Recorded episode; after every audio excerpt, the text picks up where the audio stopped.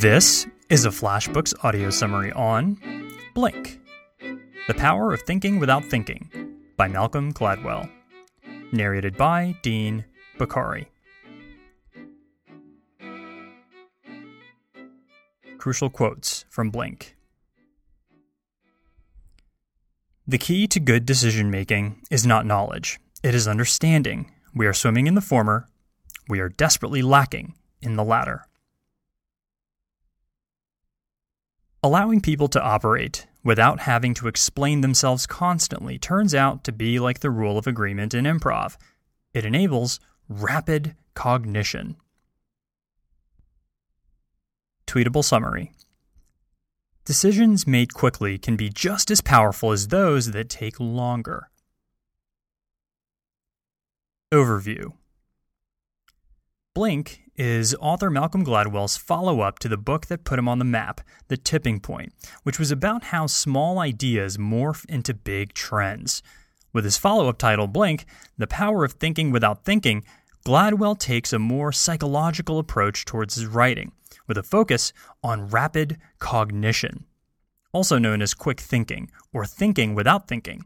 A large part of the book is based on research about the adaptive unconscious that is, a part of the brain that helps us make good decisions without realizing that we're even making them. Blink is about the decisions that seem to be made on a whim, but in actuality are nowhere near as simple as they seem. Why are some people so great at making decisions while others are paralyzingly indecisive? Why do some folks possess a consistently reliable instinct or intuition while others almost always seem to be off the mark. What really makes us tick at work, at home, and in our relationships? And why is it that sometimes the best decisions we make, both in life and in business, are almost impossible for us to explain to others? In Blink, Gladwell dives into all of the above, masterfully combining science and story to get us thinking about our lives from a new and different perspective. Big idea number one first impressions and snap judgments. The first task of Blink is to convince you of a simple fact decisions made very quickly can be every bit as good as decisions made cautiously and deliberately. Our brain's ability to rapidly come to conclusions is a survival mechanism that's evolved over hundreds of thousands of years. Back in the hunter gatherer days, human beings' lives were dependent on our ability to make super fast, super accurate snap judgments based on our environment and stimuli. Hunt or be hunted, right? A large portion of the way we operate occurs without much conscious thought on our behalf. In fact, we're shifting between conscious and unconscious modes of thinking all the time. To put it another way, we've got two brains to work with the one that analyzes, categorizes, and deliberates over things, and the one that shoots first, that is, decides, takes action first, and then asks questions later.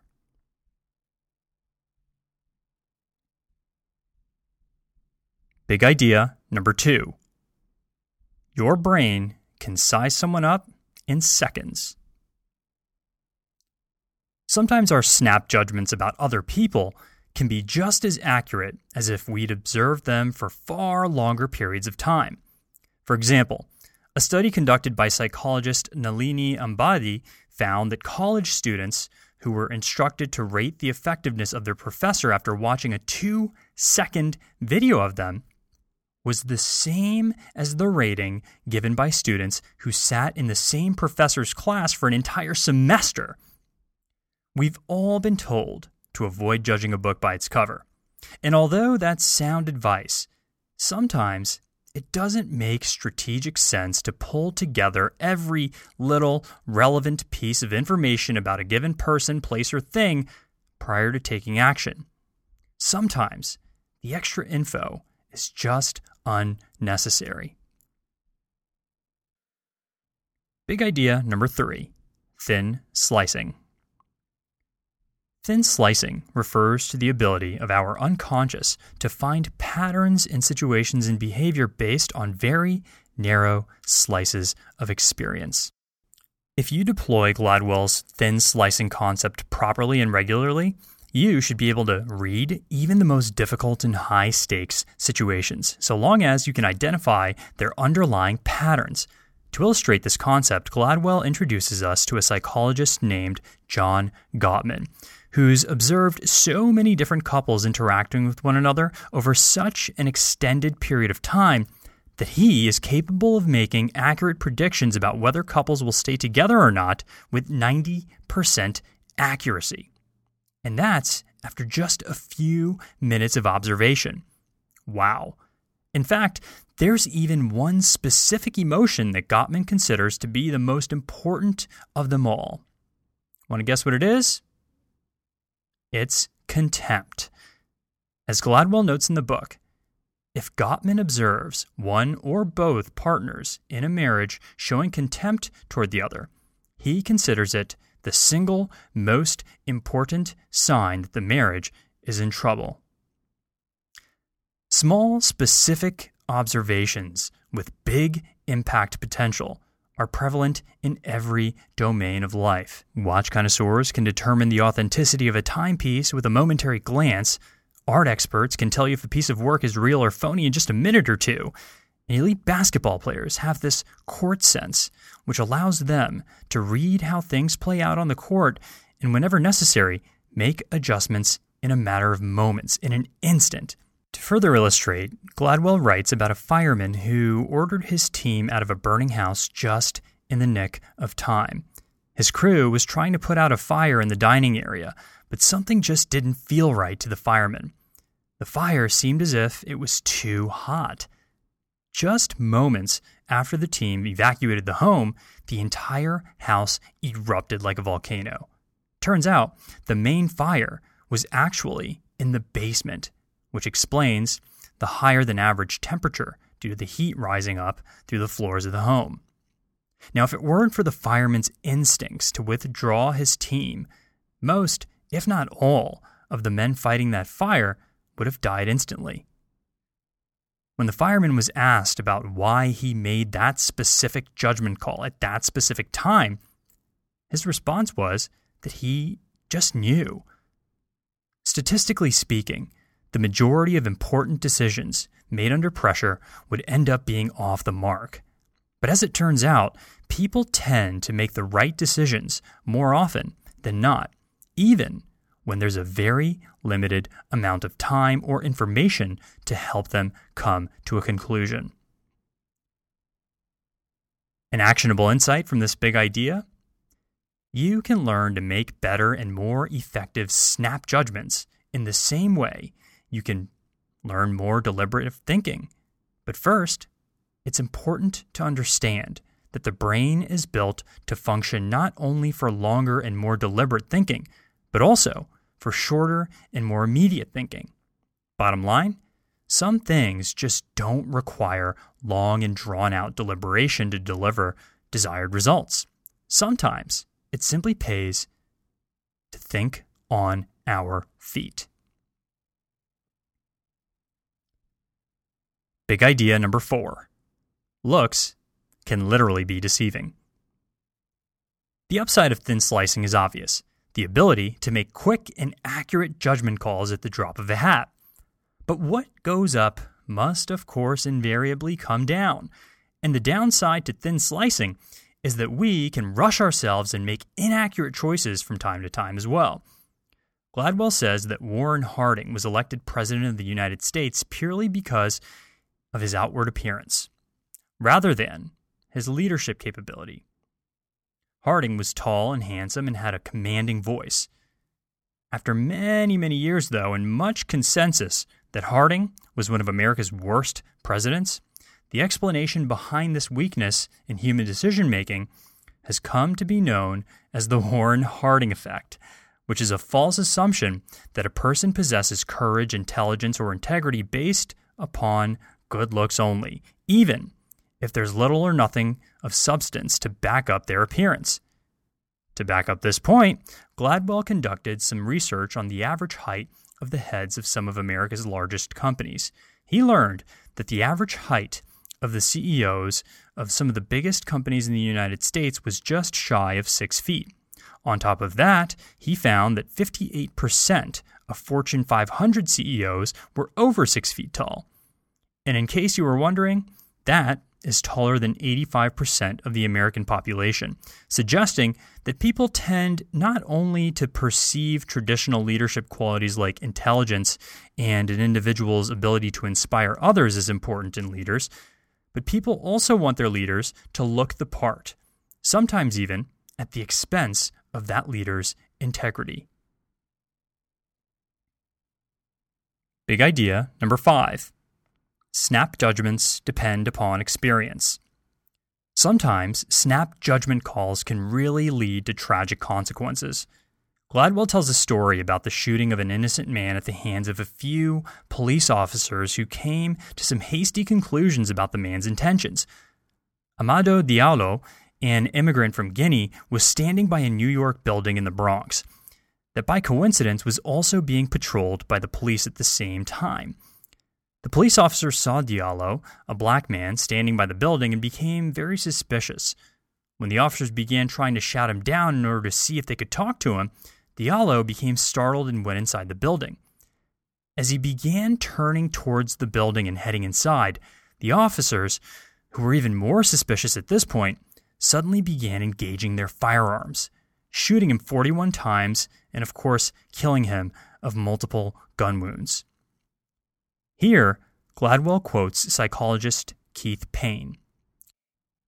When we make a split second decision, we are really vulnerable to being guided by our stereotypes and prejudices, even ones we may not necessarily endorse or believe. In other words, when we're in a high pressure situation, we can't consciously shut down our implicit associations, beliefs, and behavioral tendencies because our first impressions arise from below the level of conscious awareness. For instance, a veteran police officer might have been more careful in a situation like this because they make their decisions based upon a combination of factors, including a heavy reliance on past experiences of how certain situations tend to play out, rather than relying on appearances for guidance.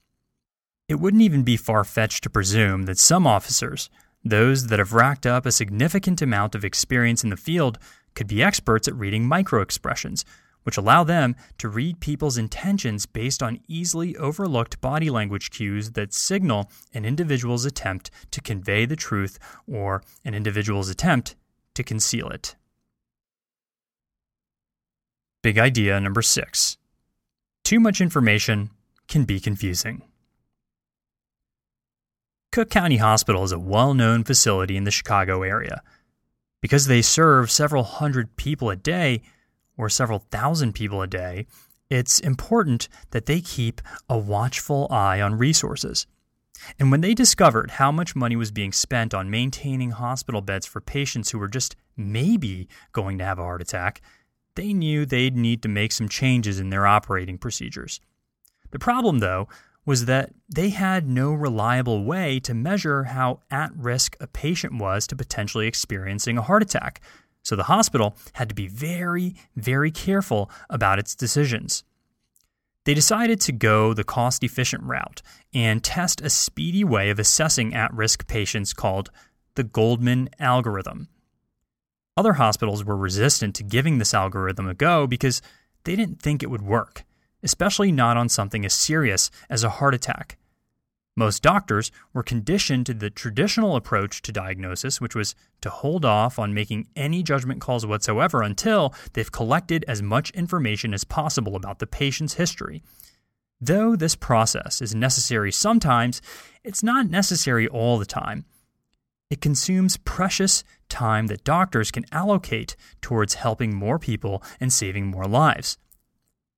Well, the Goldman algorithm ended up surpassing expectations and working exceptionally well, giving doctors the ability to leverage their time more effectively and to help save the hospital more money as well.